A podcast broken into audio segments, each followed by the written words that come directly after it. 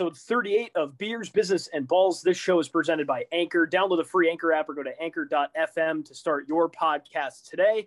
Now available on Spotify, Apple, and the Hopped Up Network. Jake Zimmer Will Tondo, and episode 38. For those of you that like wine, you'll love this episode. We have Brandon Cheney, who is the proprietor and the founder of Fairwinds Estate Winery in Northern California. Brandon is a good friend of the Sigma Chi fraternity, and hopefully he'll be a good friend of the show after this. But Will, is there anything quite like a glass of sheesh? No, I mean, I'm looking forward to uh, trying some of this sheesh because it's been popping up all over Facebook. Uh, obviously, if you don't know, we are brothers of the Sigma Chi fraternity, and he's been heavy, heavy, heavy on the social media marketing, and it looks phenomenal. And yeah, I know we talk about beer on this podcast, but nothing beats a good glass of wine.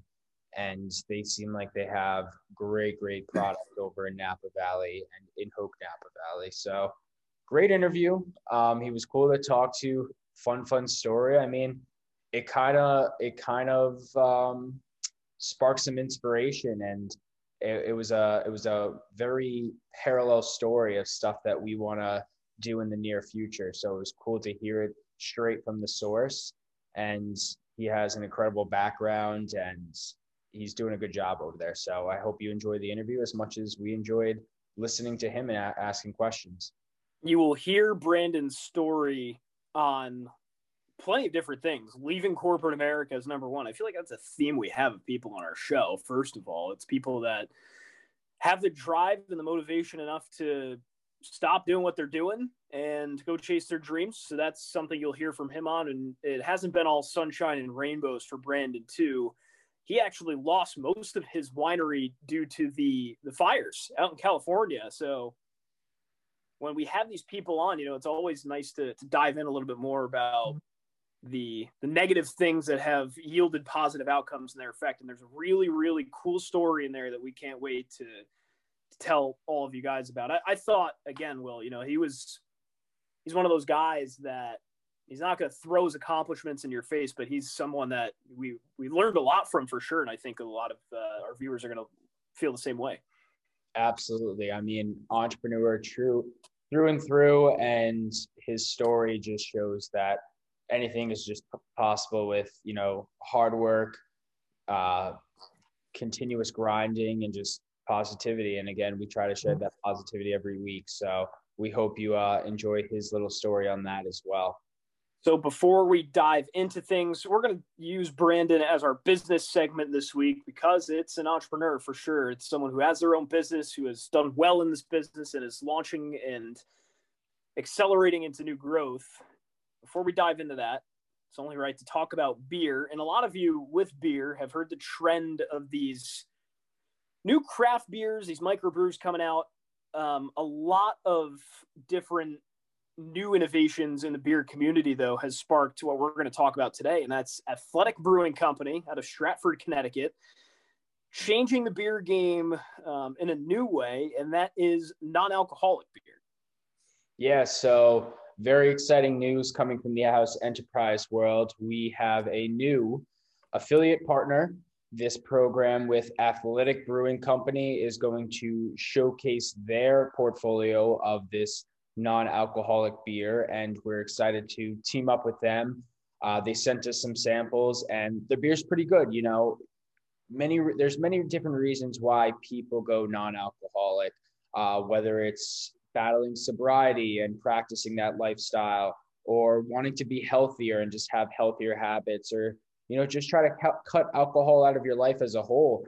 Uh, Athletic Brewing Company has done a great job in creating craft beer in that non-alcoholic form because the industry itself has kind of been stagnant over the past few decades. I mean, you have your uh, O'Doul's and now Heineken's starting to do this. Uh, St. Pauli girl.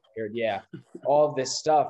But, you know, there's not really true, true, true non-alcoholic craft breweries and craft beer. So, like Jake said, located in Stratford, Connecticut, uh, so you get to mm-hmm. still drink local.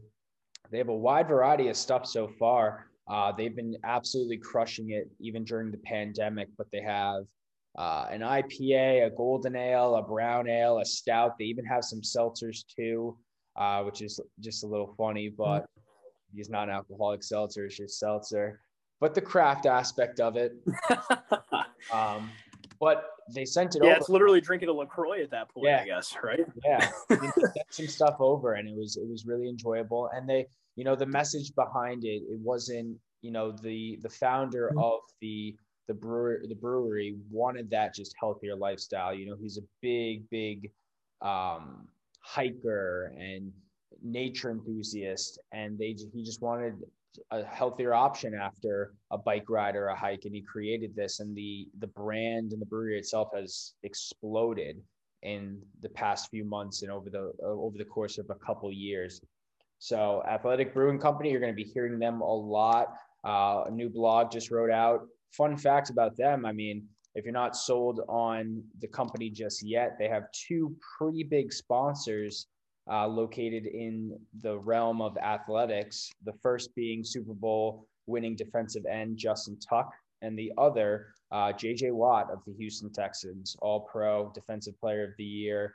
Uh, he loves the company not only for the healthy lifestyle, but for the philanthropic efforts as well. And they do a lot, a lot of um, philanthropy itself. So great story all around. You can find more information at their website, athleticbrewing.com. And of course, uh, check out our blog to go in the link to get some exclusive deals and promos if you purchase beer as well. So that's athleticbrewing.com. Free shipping for two six packs or more, and there's same day delivery available in a few different cities. So if you're located at any of these places, New York, LA, San Francisco, and Chicago, you can get non alcoholic craft beer the same day. Athletic Brewing Company, uh, Run Wild IPA. There's that Golden Ale, Upside Golden Ale, and All Out Stout. Um, I haven't tried it yet. Looks pretty good. So I, I, you know, personally, I like my beer with alcohol, but I'm very curious to uh, to try this out. Um, I mean, a little, Again- dry, you know, dry January still going on. it's true. Uh, New Year's resolutions of cutting the calories are still going on. So it's a it's a good option for beer drinkers that you know might want to cut back a little bit instead of having a couple uh, craft beers each day, or just an alternative, um, whether it's a football Sunday or a beer after a bike ride, whatever it might be. Uh, they offer these these pretty good products, and it just it's the little things to help lose those pounds uh, day after day. So I enjoy it so far, though. It's it's uh it's it's a it's a really good product. I mean, I never thought I'd be drinking non-alcoholic beer, let alone promoting it on the show. But we're excited for this opportunity. We'll still obviously have some craft brewery, the the the traditional craft beers that we like to review. But you might see some new stuff here and here, and uh, we'll have the guys on Athletic Brewing Company on the show eventually. So stay in tune for that. Yep, absolutely. Athletic absolutely. Athleticbrewing.com. That's athleticbrewing.com. Feel free to poke around on the store. Stay tuned for information on um, how to procure all this kind of stuff too, because you can go on and buy some stuff now. Um, just hang tight, poke around a little bit. Athleticbrewing.com, non alcoholic craft beer. All right, let's get into our interview with Brandon Cheney, who is the proprietor and the founder of Fairwinds um, Fairwinds Estates Vineyard, I believe. Um, also, the creator of the In Hope Napa Valley Wine Club. Very cool interview. A lot of trials and tribulations, a lot of successes, a lot of downfalls for Brandon. Uh, we hope you enjoy he- hearing his story as much as we enjoyed interviewing him. So, here is Brandon Cheney. All right, everybody, with us this week, we have a fellow Sigma Chi brother, class of 1993, Indiana University, and more commonly known as the CEO and proprietor of Fairwinds Estate and In Hope Napa Valley. Joining us from California, we have Brandon Cheney. Brandon, how are you today? Good. Thanks for having me, William. It's great to be here. Awesome. We are very, very excited to have you on. Uh, for those of you who don't know, outside of the Sigma Chi world, Brandon, of course, is a brother, but how we know him is through his uh, endeavors in the wine industry. And we are going to get into that and his entire background and what he loves about that. And of course, Sigma Chi as well. But first and foremost, Brandon, tell us who is Brandon Cheney? Who is Brandon Cheney? The myth, the legend, right? Yeah. no, well, I I mean, I'm just a regular guy, really. I grew up in Indiana. My uh, grew up on Purdue University's campus. My dad was a professor of forestry at Purdue, and um, grew up in the in the heart in the main in the Midwest, I guess you you could say. And um, I uh, decided I didn't want to go to Purdue because I didn't want my dad uh, checking up at my dorm room.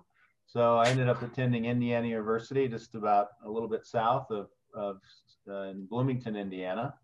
And uh, that's where I played Sigma Chi, but I guess we'll get into that maybe later. But um, that, you know, I kind of grew up in the Midwest. Uh, my parents were both in academia and, but I always kind of had an entrepreneurial spirit. So I think if you were to decide who I am is, is I love building things and I love um, building teams and, and doing building something from scratch and watching it grow and blossom. We're going to get into all of those points. I think the conversation's naturally going to progress that way, Brandon. But started off in Indiana, um, go Hoosiers. You became a Sigma Chi there. Um, obviously, graduated in 1993.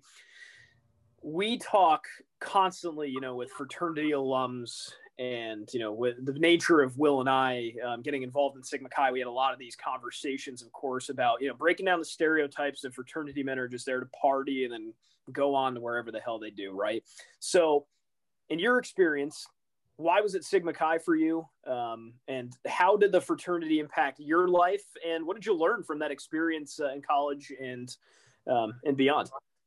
You know i think when i was going through rush if i kind of think back um, you know, you go around, you visit a bunch of different houses. I really, you know, what's Sigma Chi and its history and and and just the the people I met there and how they felt about Sigma Chi when I was going through Rush, I really kind of gravitated towards Sigma Chi. Um, but you know, I really didn't know that much about it. So in that regard, I think I was a little bit lucky because I do believe Sigma Chi is the best fraternity. um, that's damn right. That's right. And um, so you know, I kind of went into it, I think, with maybe a gut feel, which I thought was a, a place that I that that uh, would resonate with me and kind of what my where, where I where I am as a person.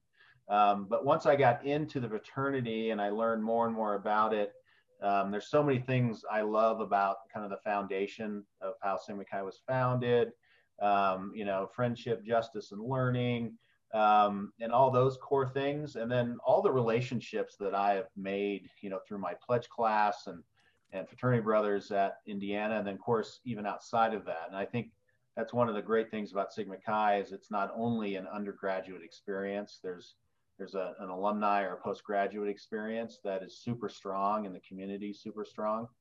So I think you know uh, I have lifelong friendships that I've gained through Sigma Chi, especially in my pledge class. I mean, we talk on a, um, I mean, I think we text and email on almost on a daily basis, and I'm 50, so this was back in 1990, um, you know, almost 30 years ago, and and and other than 2020, my pledge class got together every year. We got together somewhere in the United States. And I'd say, you know, 80 80% of the pledge class would show up to those events. Um, so we've it's just been a great um, lifelong experience for me from undergraduate and then you know 30 years later. Awesome. And did you have any uh, involvements within the fraternity or any uh, memories that you might want to share that uh, you can on on on air? well, uh, as far as positions held, um, ironically, I held the position of favors chairman. So I was responsible mm. for creating all the, the t-shirts and party favors and designing all those and then actually, you know, getting them getting them made and then distributed and collecting the money and and paying all those things. So ironically, in some ways, that's what I'm doing now with within Hope Napa Valley at a different level. but that was uh, that was uh, you know as far as positions that I, I was really involved with um, i lived in the house um, for three years um, so you know in the, the chapter in indiana had kind of they really wanted to keep seniors inside the inside the house living so they created kind of a senior wing which were little suites which, which is awesome um, so it was great to to uh, you know kind of grow up in the Sigma Chi house with you know with 120 guys living in the house. You know the new guys coming in and the old guys. it was it's a very large house. Um, so I got kind of that full experience as you mature from being a freshman to a senior and living inside the house. So obviously, there's probably a lot of stories I shouldn't get into, but you know, nothing, nothing bad. But we certainly had a lot of fun. But a lot of it is just building those relationships with your fraternity brothers, uh, and and from my experience, have been lifelong. You love to hear that. I mean, that number of 120 in the house is is crazy because our chapter, that's absurd. Yeah. yeah, our chapter was less than 100. So, and you know, we were in a small school up in Rhode Island, but I, I, would, I would, I would pay good money to be in, in a house like that for at least a year. Like, God bless you for doing that for three years. That's uh, that's pretty crazy. But uh, while we're on the topic of college, though, did you know what you wanted to do when you attended Indiana, and why the wine industry now? Well, what's interesting about that? So my my roommate, I when I first went to Indiana, I my mom dropped me off, and you know she was teary eyed and kissed me goodbye, and probably 10 minutes later, this guy walks by and he walks in and says, Hey, do you know where I can buy a loft for my dorm room? And I'm like, Yeah, I, well, I'm not really sure you can buy a loft, but hey, you know, would you like a, a soda pop? And um, he's like, and that in, his name was Anthony, who walked in, and he ends up ended up being my business partner now for 30 years. He we ended, ended up going to Rush together. He did not choose Sigma Chi; he chose Phi Delta Theta. And but we've been lifelong friends. And in the dorms, um, as we would lie in our bunk beds, we always talked about how we wanted to start a company together. Um, we didn't care what kind of company it was. We just loved the concept of building a company together and doing something together. And so I didn't really know that I was going to be in the wine industry. Um, you know, when I was uh, growing up in West Lafayette, my dad was a professor, as I mentioned, and he professors every seven years to get to go on a sabbatical. And so when I was around eight years old, um, my dad did a sabbatical at the excuse me at the University of Aberystwyth in Wales in the UK. And so we lived in Wales. And then my parents were a little bit hippie-ish back then. They bought a VW bus after his uh, after his uh, after his he was spending time at the university, and we toured around Europe. And you know, in Europe, wine's a little bit different. You know, kids can have a little glass of wine at dinner table. So I actually started drinking wine when I was around eight, just a little bit, you know, a sip here or there. But I was always fascinated about wine. And I actually had a scholarship at a college to go to photography school. And because uh, my mom's an artist, she taught art appreciation and different things at Purdue. So I had to make that decision. Did I go the business route or the artistic route? And I really see wine as a combination of both artistic and business. Um, but I decided to go the entrepreneurial route as, you know, as I kind of talked about me and my roommate Anthony, you know, talked about starting a company together. Um, but we we went into the high tech business out of college. I I went for went to work for GE in their financial management program. I studied finance in college, um, and then I I just spent a couple years in corporate America, and then we we uh, we both quit our jobs and started our first um, tech company around 1995 in San Francisco, California. Um, but I'd always kind of had that artistic side sitting in the background which you know after we went through those cycles of our tech companies over the years we decided that um, if we could buy a winery because we we had sold our companies and we had the the ability to to do that um, you know it really kind of brought that artistic side and business side and new challenges together. That's there that's very layered kind of what you just talked about. You you said you kind of you had that career at GE, you know, you um, you made the right connections, uh, left to go start your own business, and so there's two things that we want to ask you here for sure. Number sure. one, what was your aha moment that kind of you know you knew that you wanted to leave corporate and get out of there and you know start your own thing? But number two, eventually that in and of itself got into all right another aha moment where you know all right i'm going to dive into this wine business here. So what were those two moments like if they stand out? So the first the aha moment that wanted me to get out of ge um, i think the problem was you know, working for a large corporation, being kind of an entrepreneurial, uh, spirit-minded person, you know, I wanted to be in the in the captain's seat, driving what we were doing, and I, you know, I kind of looked at to get to that point, I would have to spend probably 15 to 20 years to get there, and I was just like, you know what, I, I just can't do that. I want to do it now. I mean, that was really what what drove us to leave our corporate jobs and start our own company. And it, and and the experience I got at GE was more, you know, financial planning. I was working for GE Nuclear Energy, um, and uh, so when I moved out, I got transferred from their Wilmington, North Carolina office out to to the Bay Area, and that was right before the dot com period started. And we just wanted to, to start any type of company we could start ourselves. So we were looking for a need that we thought was unfulfilled. And at that time, it was um, it was kind of the convergence of communications. I mean, voicemail was somewhat of a new thing back in the early 90s, especially bringing voicemail together with with telephones and integrating it with different things. I mean, we didn't have an email at that point. And um, so that's what we decided we were going to get in the telecom business. I had we just saw that as a need, and that's the direction we went. And they, at the same time, they were, de- were deregulating the local telephone network, um, allowing for competing public utilities.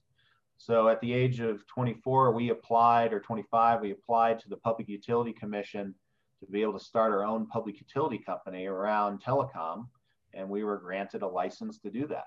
And that's really how we started our first company, which was a public utility company. So that was the aha moment. It was really around we wanted to start something ourselves and we wanted to be passionate about it and build it ourselves and, and be in the driver's seat. And I think I was CEO of that company for 20 years and it was a lot of fun. I mean, we we built a nationwide network. We did a lot. We, had one of the first voice over IP telephone systems back in the late 90s, kind of before its time. And it was great creating new things. But what was kind of missing was the artistic side. You know, be, obviously there's creativity in business, but even more on the arts. And I think after we sold that company to private equity in 2014, that's when we kind of sat back and said, you know, this next thing, next chapter of our lives, we want to do something that incorporates not only business, but incorporates that artistic side. And I always had a love for wine and and hospitality and getting people together. So that's what really the second aha moment was let's take that business experience and building let's let's let's fill all those those uh, voids that that really kind of bring that full uh, complete the puzzle something that we could build that that ties in kind of the whole person of what our what our passions are and that's why we got in the wine business and i tell you the wine there's a joke about the wine business the joke is the way you make a small fortune in the wine business is start with a larger fortune because it's not an easy business. It's not. There is an element of of uh, love and um, you know passion project to it. Um, but it, it's uh, you know I believe if, if you love what you're doing and you have passion about it, um, you know the success will follow. And and if it and we're not scared to having a hard route to go there because we always kind of look at doing things a little bit differently than than other companies. I mean that's what we did in the telecom industry. When we got into it originally it was very fragmented. People weren't looking at it both bringing computers and telephones together. So we kind of brought a fresh new look to it and we feel like we're bringing a fresh new look to the wine industry as well absolutely that's that's very interesting to hear so you know, now comes the opportunity for you to purchase Fairwinds Estate. Uh, tell us, you know, how you discovered that opportunity, what it took to make that happen, and then I have some follow-up questions after hearing uh, how you entered into it. Yeah, so we we were kind of looking uh, after we sold our company. We are looking for other opportunities, and um, it was really. And they talk about you know when preparation, luck and preparation kind of come together. we got very lucky that you know uh, the winery that we found in the northern realm of Napa Valley was the fourth winery established, new winery established in Napa after Prohibition. So it was a very historic property. Uh, it was a tremendous real estate asset, um, but it had a lot of opportunity around to grow a wine brand. And it wasn't necessarily on the market. Um, you know, a lot of the wineries in Napa are held in generations. You know, the the previous owner owned it for you know almost 50 years, and um, they were kind of divesting and building a new new winery uh, down in the southern part of Napa. So we were just in the right place at the right time, and and you know I would say that you know one of the things that um, I believe in is you know you can plan out what you want to do, but you also when an opportunity knocks on its door, you you need to be able to recognize the opportunity and jump at it quickly. And that's really how we got in. It was something that I've always had a lifelong uh, dream of doing. I had no idea how we are going to do it, but when the opportunity presented itself, we jumped at it. So we bought the winery, and then we needed to figure out how to run a winery. But we weren't scared about that because, in some regards, our training in business, you know, you're you're making a product, you need to sell your product, you got to you have a great customer experience. But then all the other components of it we've you know over we bought it in 2015 and we've learned a lot over the last five years. Um, and i believe we're on the precipice of really kind of taking it to the next level. So it's been it's been super ex- exciting and rewarding and, there's new challenges every day and and uh, you know it's also also developed into this uh, in hope napa valley and the uh, fraternity channel as well which is exciting Awesome. So yeah, right. Following up with that, you know, what is that most rewarding moment for you, and what is the hardest part in uh, running the operations of a winery?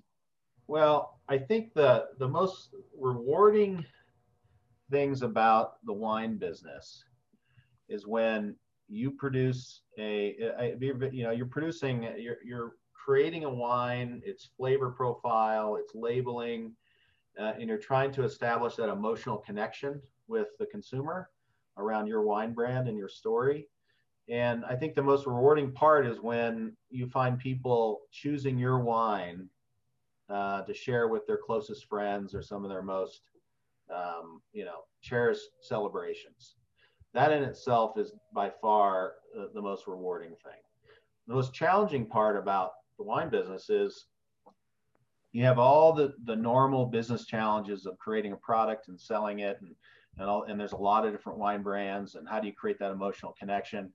And then you have all the other things that can happen when you, when you have an agricultural business too. You have mother nature you have um, fires you got all sorts of stuff so i think that's the most challenging thing is there's a lot of things you can't control um, and you don't know how you know every vintage is going to turn out so i think that that would be the most challenging part but it's also the part that gets you up in the morning and, and keeps you sharp because you always have to be looking at a lot of different variables to make sure you're you're delivering a quality product.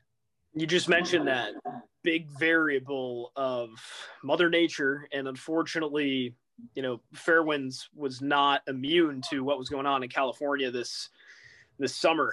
Um, you know, we, you lost part of your property to uh, the fires. Um, how um, you know with all the things going on in 2020 obviously you just have to be prepared for anything right? And unfortunately um, you know you fell victim to that. But um, what was the recovery process like? And uh, how are things looking now for the future of fairwinds?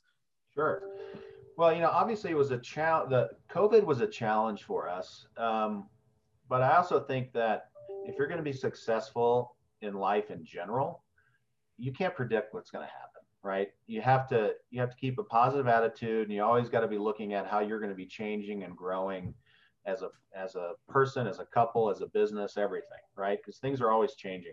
We had a lot thrown at us this year obviously. Covid was tough because you know being one of the older wineries in napa valley um, we are blessed with a very um, unique use permit on our property meaning we have entitlements um, where we can do more hospitality and more visitors and more events and wine and food program things that 90% of other wineries are restricted against. So we're, we were very dependent upon people coming to the winery and and doing hospitality on and, and our strategy is really to sell our wine direct to consumer versus selling it into grocery stores and liquor stores and restaurants and that's great but once covid hits you know, no one can come to your winery any longer, right? And no one's traveling. Everyone's scared to do that.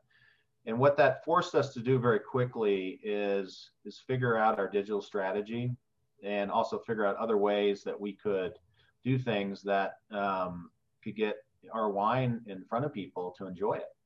And and and that kind of led to the development of in hope napa valley. You know i started um, initially i went on facebook and i'm like wow there are there are a lot of sigma chi's out there that don't know that a sigma chi owns a winery in napa valley.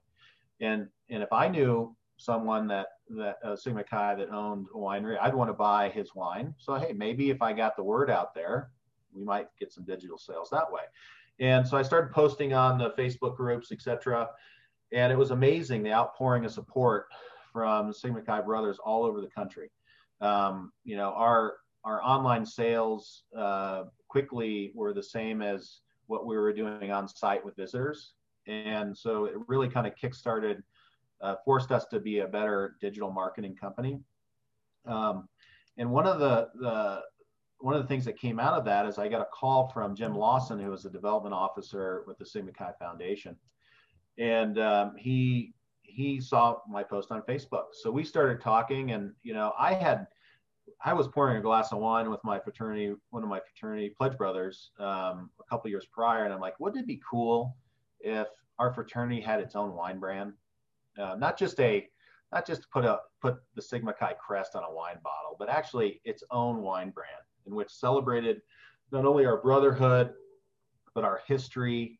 And the wine bottle was is was almost a secret handshake in itself, where it would, if if you weren't a Sigma Chi, you'd think it was an awesome wine bottle and you would love the wine. But if you're a Sigma Chi, it has that deeper level of connection where you'd recognize that hey, that's a Norman Shield. Um, you know, otherwise this looks like a really cool Norman Shield bottle. And so that was kind of the idea that we were talking about with one of my pledge brothers. And then when Jim Lawson called me, I'm like, I said, you know, what about this idea? And he goes, you know, I think that's a great idea. But the problem is you can't get anything approved through, you know, these large fraternal organizations very quickly. Um, it takes a long time and it's got to be approved by the board. And then you know, also, do we really want to, does Sigma Chi want to associate themselves with a wine brand? They had never done it before. Matter of fact, no fraternity or sorority had ever done that before. And so we kind of put a business plan together for it. And I really wanted to give back to Sigma Chi because Sigma Chi had done a lot for me uh, in my life. And so we came up with a concept where we'll create a wine brand for Sigma Chi and um, uh, we'll give 20% of the proceeds back to Sigma Chi to fund some type of a, a scholarship or something for Sigma Chi. And they love the idea. And there was um, the International Balfour Award is given out on an annual basis to the most outstanding Sigma Chi. And this year it was Sam Romez uh, from Louisville. And I got a chance to meet him um, and present him his scholarship from In Hope Napa Valley. Um, but that that scholarship was not endowed. Um, so we kind of picked that scholarship and we got it through the board of directors thought it was a great idea. So we we developed the brand in Hope Napa Valley, and we launched it in a um, in kind of a club. And I wanted um, I wanted the wines to come to Brothers.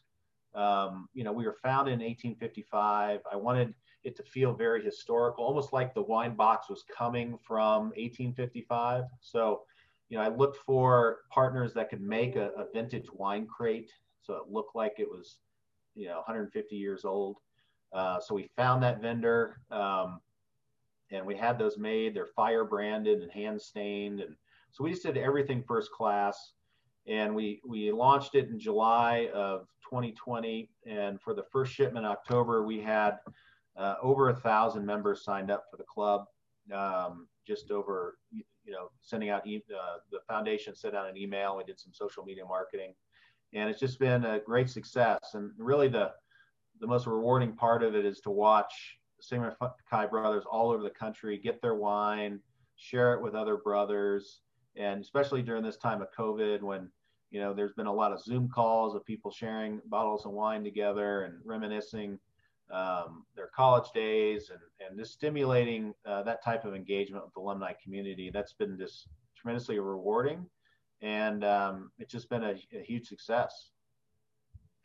That's an incredible and uh, you know, we even got to see brother Drew Brees, uh, yeah. you know, see, uh, have some wine too. Is that probably the most interesting person that has uh, uh, had your wine before?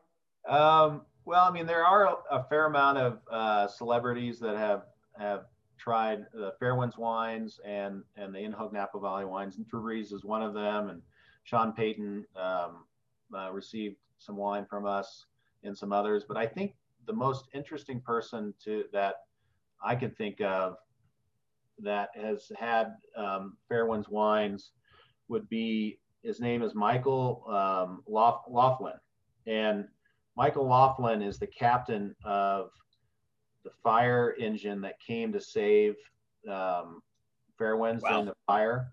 And he, he's the captain of engine 558, and they showed up at the winery on September 28th, and it was engulfed in fire. And they normally, you know, when you have a situation, they have like six or seven trucks come to try to, but there were so many things on fire in the valley, and they they tried their hardest to uh, to save the winery, but there was just too much going on there, and they could not save it. You know, we had a we had a fire hydrant that was fed by our, our well and our pump station burned up. So then the fire hydrant went dry and they only had about 500 gallons of water on the truck. So they, the fire got so bad, they had to literally load up on their engine and hightail it out of there before they got burned up themselves because the, the woods were on fire. And as they were driving away, they looked back and they saw two flagpoles that were engulfed in flames, but they, the flagpoles were above the, uh, the fire. And one had a Sigma Chi flag flying on it, and the other had Old Glory, the American flag. And they're like, you know what? We've got to go back into the fire and save that American flag. So, so Michael turned the truck around. They drove the truck back into the fire. They got out. They they rescued the American flag. They left the Sigma Chi flag, unfortunately. um, and then I got a call from him the next day, and he's like, "Hey, Michael, Engine 558 Fremont Fire Department." And he's just like, "I got to apologize. We we did not weren't able to save your winery." Um, and I'm like, "Listen, I mean, you you're amazing. First of all." Second of all, um, why are you apologizing? You guys risk your lives to fight fires every day. And he's like, well, we would like to present you back this American flag so that, um, you know, when you rebuild the winery, you can fly it over the, the winery again. So we showed up the next day, and uh, there were actually a bunch of news station people there, and they presented the flag back to us. It was a really emotional moment. Uh, there was a tree that was still on fire over there and they got out the hoses and we got to spray down the tree and we and then we start spraying each other it was pretty fun especially during a, uh, uh, a tragedy like that but one of the cool things was is as we were getting the american flag back we look up and there's the sigma chi flag still flying so even despite all the fire there's no reason that flag the, the sigma chi flag shouldn't have burned up but it made it through the fire well so i think michael uh, then uh, got five cases of our wine. And uh, I would say he is probably the most impressive and special people that ever has had Fairwinds wines. That's an incredible story, and that's um, that must be. I'll, I'll, tell you what. Interesting person was the question, but I think it most rewarding. He is certainly at the top of the list for you. That that we can tell. You know, just how important that was for you to serve him uh, in the same way that he did for you. So that's incredible. Um, you've clearly learned a lot from all of this experience, um, and, and, you know through crisis, through success, uh, through your business career, and then through the winery as well. But what's the biggest thing you've learned over your career? It could be something that you know worked for you or didn't work for you. Just what what do you yeah. think comes to mind where you uh, uh, maybe a lesson that sticks out in all this? Well, if I if I can think of um, and I would say that I'm very lucky in this sense. If I look back on my last 30 years, um, I've had a lot of fun, a lot of experiences, a lot of successes, some failures, and um, but I feel like right now, um, what's different about this moment right now, and I wish I would have known this even more so, um, and it, maybe it takes time to get there, but if you can find something that you absolutely, and people say this all the time, right? if you do something you love, you're you're going to be successful at it. Um, but number one, you got to find something that you're so passionate about. You don't care even even if you make money doing it. I mean, you do. I mean, obviously we got to feed our families, But if you really love what you're doing and you have passion about it and you just can't wait to to grow what your business and whatever you're doing, um, that's number one is probably a, a lesson. And the second is is you never want to build a business to sell it. So if you have passion for it, you want to build a great business and something that that you're just you literally you're just so happy that you have the opportunity to do what you're doing and then you know that reward at the end will come if you have that passion otherwise i think you know if you try to build a business and we've i've built probably you know six or seven different businesses um, some of which were passion projects and some of which were kind of like hey this is a good opportunity maybe we can make some money doing this the ones that were most successful that we made the most money on were the ones that we didn't care if we made money on them. We just love doing it. Excellent. Well, Brandon, thank you so much for sharing those words as well as your story as a whole. Where can our listeners follow along for your content as well as uh, maybe get a hand on the on your wine as well?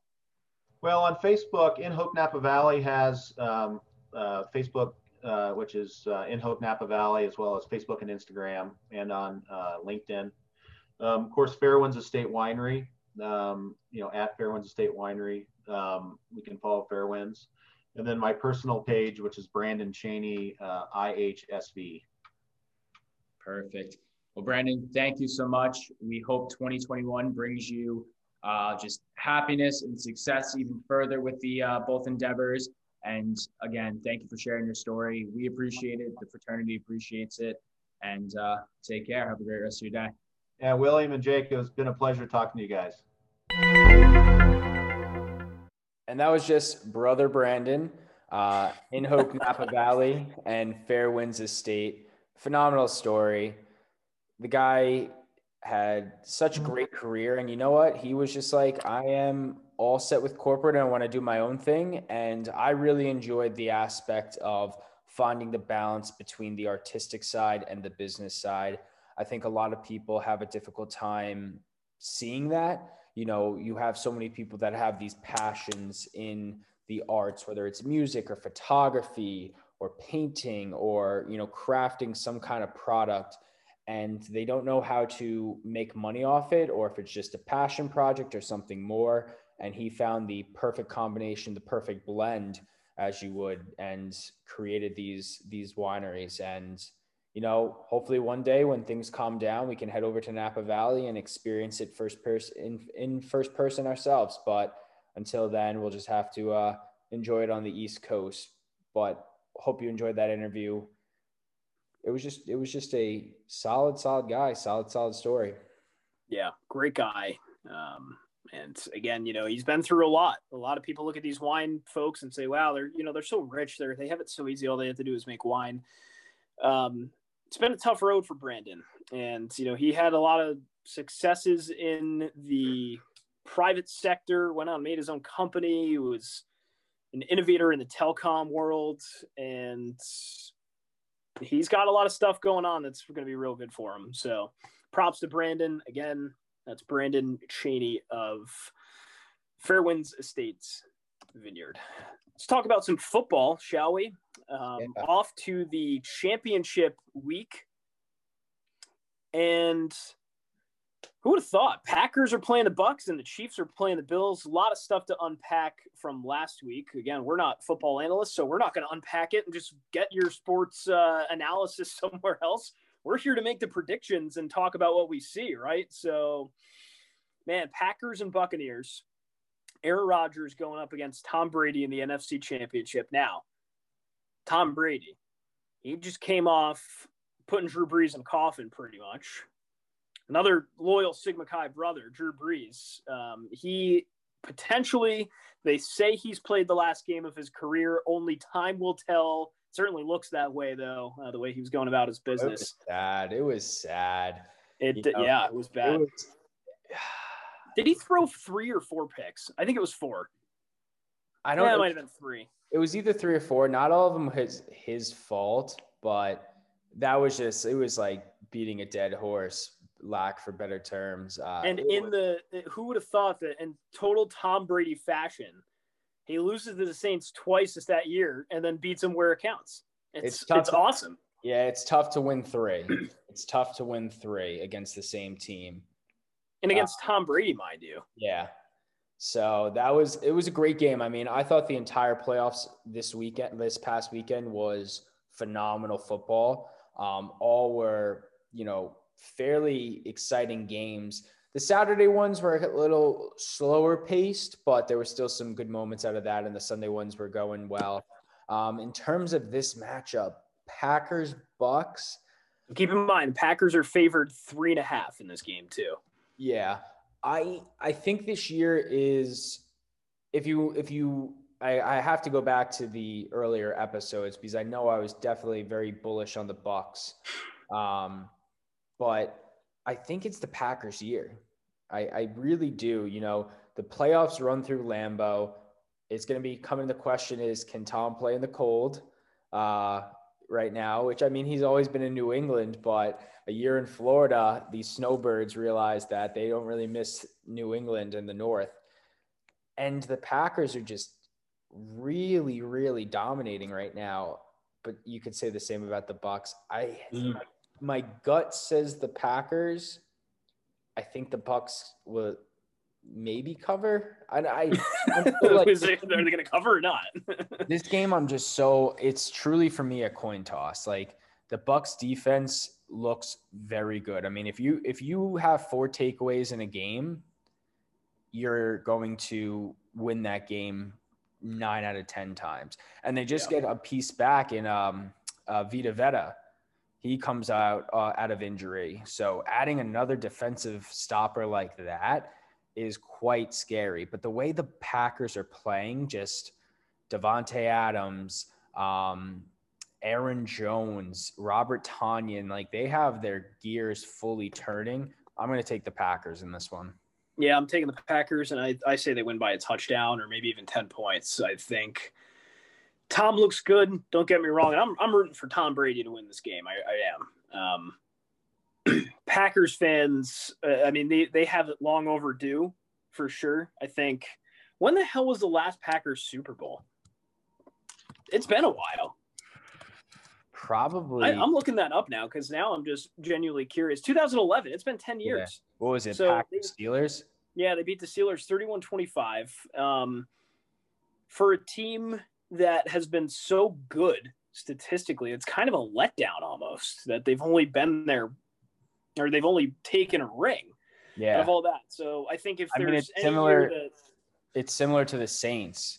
You know, we Yeah. just talk about Drew Brees retiring, and it's he's like, got one ring and a Super Bowl MVP, and that's it. Yeah, I mean, he did a lot for the city itself, and that's obviously a little bit more important. But it's going to be a, a tough pill to swallow if Drew Brees retires, because it's going to be a lot of, it's going to be sad and a void to, uh, you know, a big void to fill. But they're going to look back to and be like, we really didn't do that much. Yeah, and it sucks because they really did. You know that that that Saints franchise is going to be in the gutter without Drew Brees, and um, the Packers are in a similar spot. It's you know you had the Favre glory days, you had Aaron Rodgers, who certainly, I mean, those are all glory days, all of his career. So it's a very similar situation. Send a man out with a Super Bowl win. I think they're gonna. I think they're not gonna have a problem with the Bucks. I really think so. I think their offensive line's good enough to to hold them off even with the addition of some defenders, and we'll see what happens. So I think the Packers come out of the NFC. I I think they're going to deserve it. Um, so yeah, well, we're going to have to see if Tom Brady brings his A game and if he's ready for the cold. I think he is. I think he's going to do a, a pretty good job. Um, I just think the Packers are too much for him, to be quite honest. Chiefs Bills, on the other hand, is you talk about toss ups. I think this game is more of a toss up, especially if Mahomes, uh, Patrick Mahomes, that is, who is being evaluated for concussion. If he does not play, that opens up a realm of possibilities for the Bills to get back to the, the Super Bowl. First time in a long time. Man, I mean, I feel there, there's pros and cons to wanting each team to get out of here, right? The Chiefs, they're so fun to watch. You have generational talent, Mahomes. You have one of the most deep offenses ever in Kansas City, um, and arguably the NFL. You know, I, I'd say that the amount of weapons that Mahomes has. I mean, you've got Clyde Edwards-Helaire, sure, who didn't even play last week, but Tyreek Hill and Travis Kelce. Oh my God, you put them on any team, that's a that's a phenomenal offense already. And then on the Bills, um, how do you not want to root for Josh Allen? How do you not want to appreciate what Stefon Diggs has done, already setting career numbers and one of the best wide receivers in the past few years, let alone this year? This is going to be tough. Chiefs are favored by three points. Who do you have? If Patrick Mahomes doesn't play, I'm saying the Bills. Even if he does play, I'm still taking the Bills, I think. I wow. have not been that impressed with the Chiefs' play throughout this season. Whereas the beginning of the season, it was like, oh, the Chiefs made all of these moves. They locked in their players, they locked in their staff, they added Le'Veon Bell, they drafted Clyde Edwards Helaire. Um, I thought in the beginning of the season, it was a shoe in, a victory march, like no ifs, ands, or buts about it. But even with Mahomes in the game, like the Browns put up a tremendous fight. And throughout this season, I mean, they're definitely a second half team, but they're not very compelling. If the Bills can get out on top with the excitement they have and just the dynamic duo of Josh Allen and Stefon Diggs, I like the Bills in this game truly either way.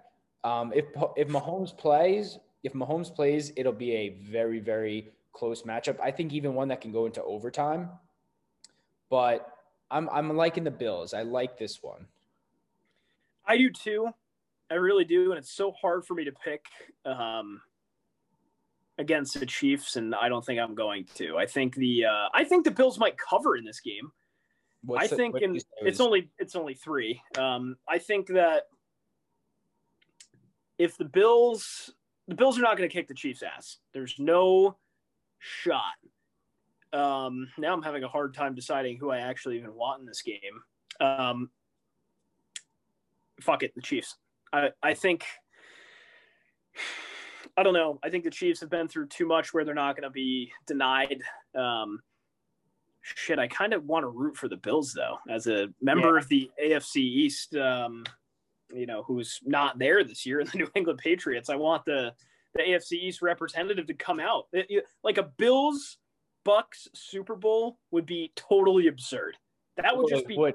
That's so like my, that's what I was gonna say because there's people that want the Bills Bucks Super Bowl just so Tom Brady can torment the AFC East yet again.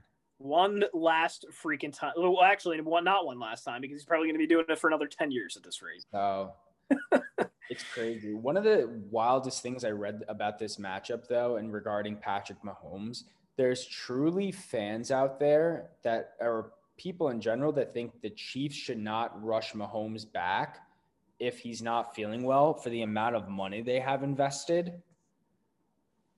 And I don't disagree, but I'm also like, you're one game. This isn't like week five.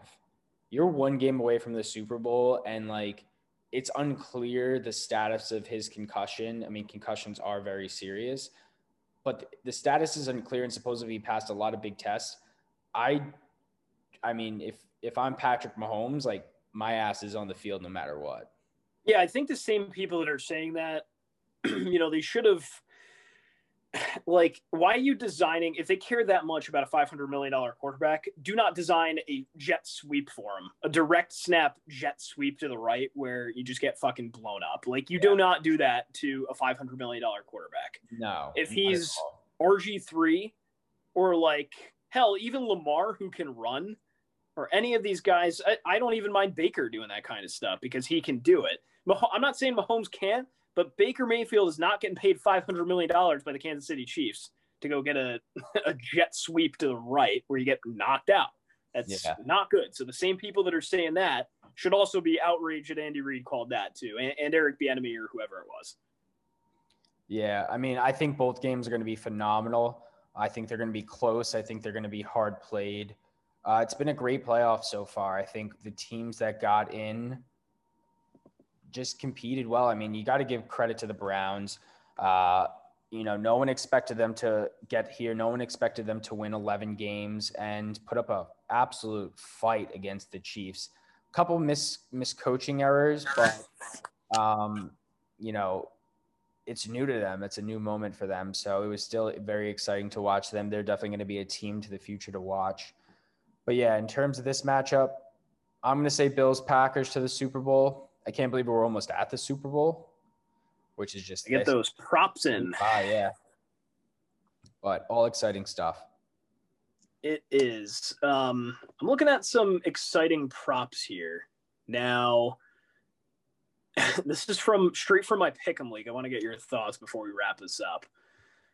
Um, over under total points in the weekend at 101.5. What do you think? 101 and a half. Total points over the two games.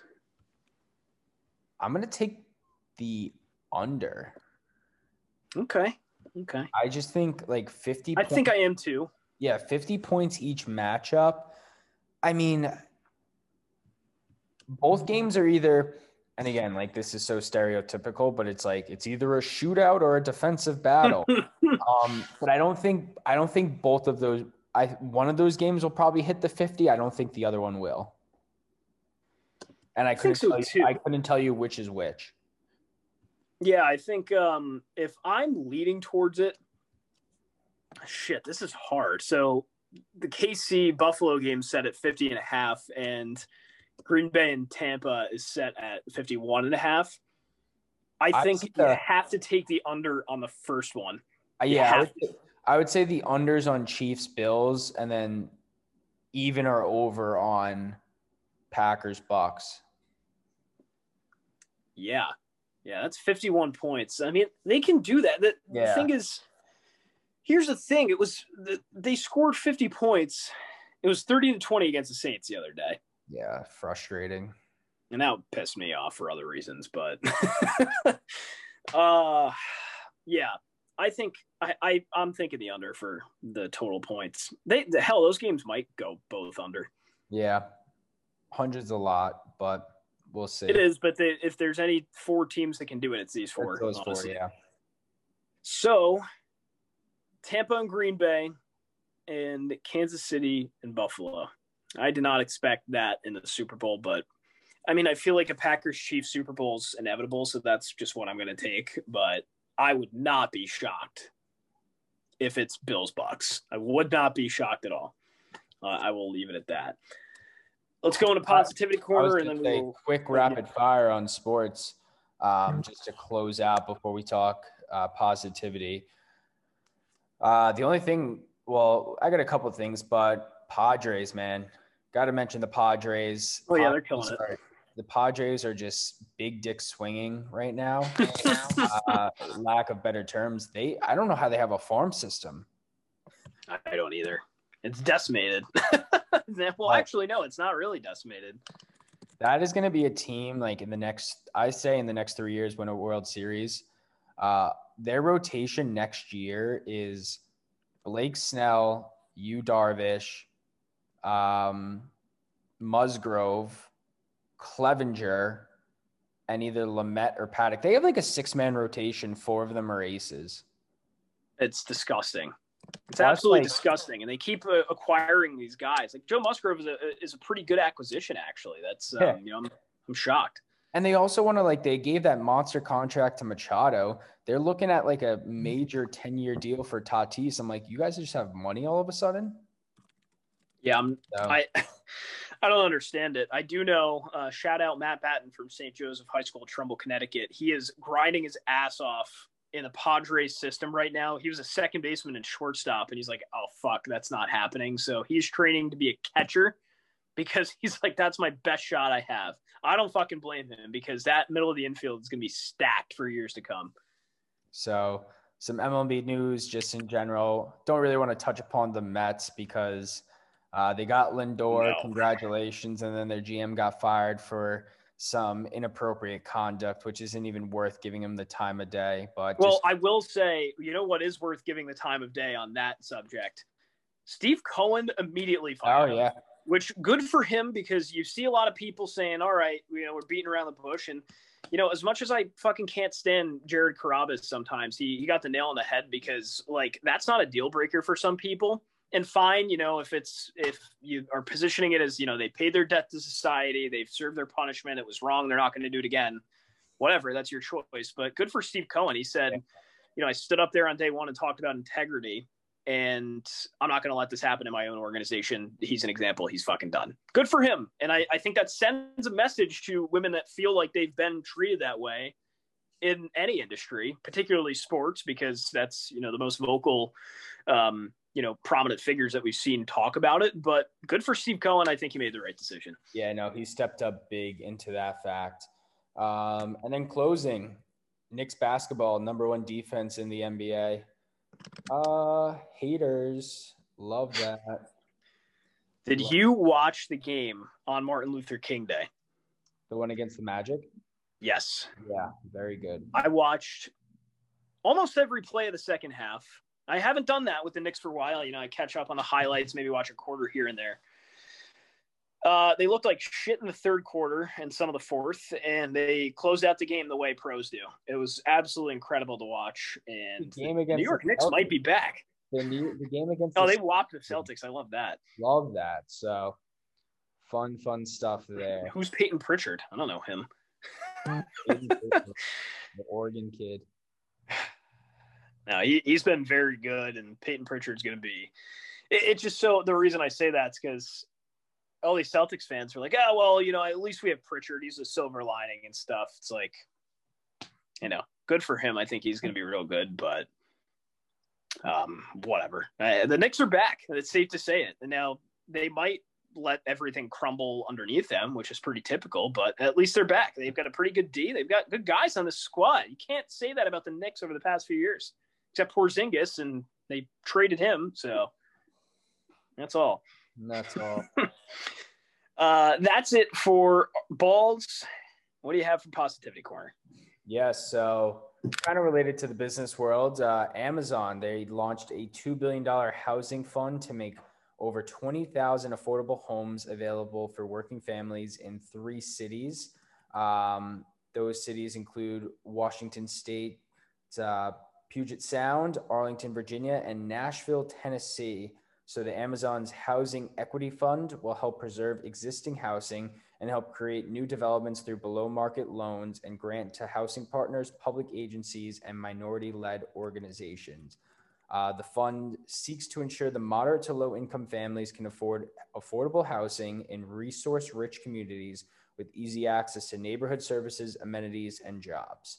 Uh, the investment includes 381 million in below market loans um, for the 1,300 homes in, in Arlington, another 185 in King County, and then the remainder uh, spread across all three. But I mean, for people that dislike Jeff Bezos, this is just this money is nothing to him, but it, it'll mm-hmm. make a huge difference in giving back to um, lower income communities and trying to make a difference. So we love to see that. Great stuff all around. And another great story for positivity in 2021 good on jeff bezos. This has been something that they've been discussing for quite a bit actually and i'm glad to see that. They're finally putting where their mouth is or their money where their mouth is i should say.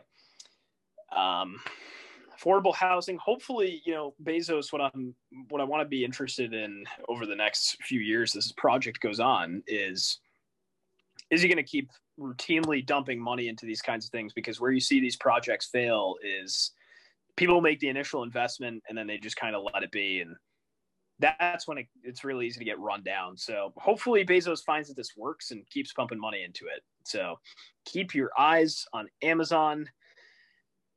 And that i believe is our show uh, we had we talked a lot of stuff um, athletic brewing company again that's athleticbrewing.com go on there for um, to poke around on some non-alcoholic beer selections. And of course, we're now on the Hopped Up Network. Go follow the mm-hmm. Hopped Up Network on Instagram and Twitter and go to hoppedupnetwork.com for the latest and greatest beer podcast. We are available now on Spotify, Apple, and Anchor. That's pretty much for the most part wherever you get your podcasts. And stay tuned for episode 39. That's Will. I'm Jake. So long, folks. Take it easy.